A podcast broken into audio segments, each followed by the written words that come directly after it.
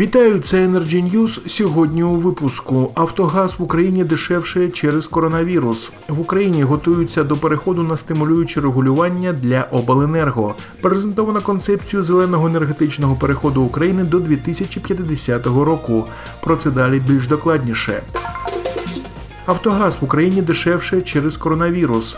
В Україні різко подешевшав автогаз, і це тільки початок більш глобального падіння цін, кажуть експерти. За останній місяць, згідно з даними консалтингової групи А95, середня ціна блакитного палива по Україні знизилася майже на 70 копійок до 11 гривень 97 копійок за літр. Причин такого сильного падіння цін експерти називають кілька. По-перше, позначається велика кількість нелегального ринку, який торгує газом в обхід кас і податкової.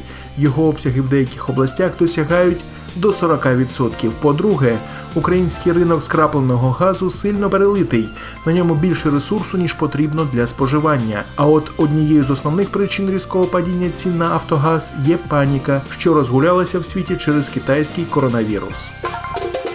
В Україні готуються до переходу на стимулююче регулювання для Обленерго. Національна комісія, що здійснює державне регулювання у сферах енергетики та комунальних послуг, готує нормативну базу для переходу на стимулююче регулювання для Обленерго.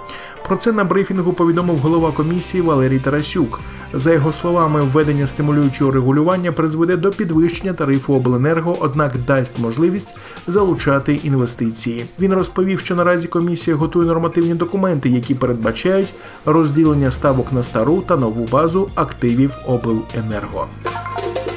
Презентовано концепцію зеленого енергетичного переходу України до 2050 року. Міністерство енергетики та захисту навколишнього середовища України презентувало концепцію зеленого енергетичного переходу країни на 30 років. Про це повідомляє прес-служба відомства. Концепція передбачає стратегію і тактику вуглецево-нейтрального розвитку України до 2050 року. Згідно з концепцією, основними напрямками вуглецево-нейтральної економіки України стануть енергоефективність та енергозбереження, поновлювальні джерела енергії, поводження з відходами, інноваційне сільське господарство та діджиталізація економічних процесів.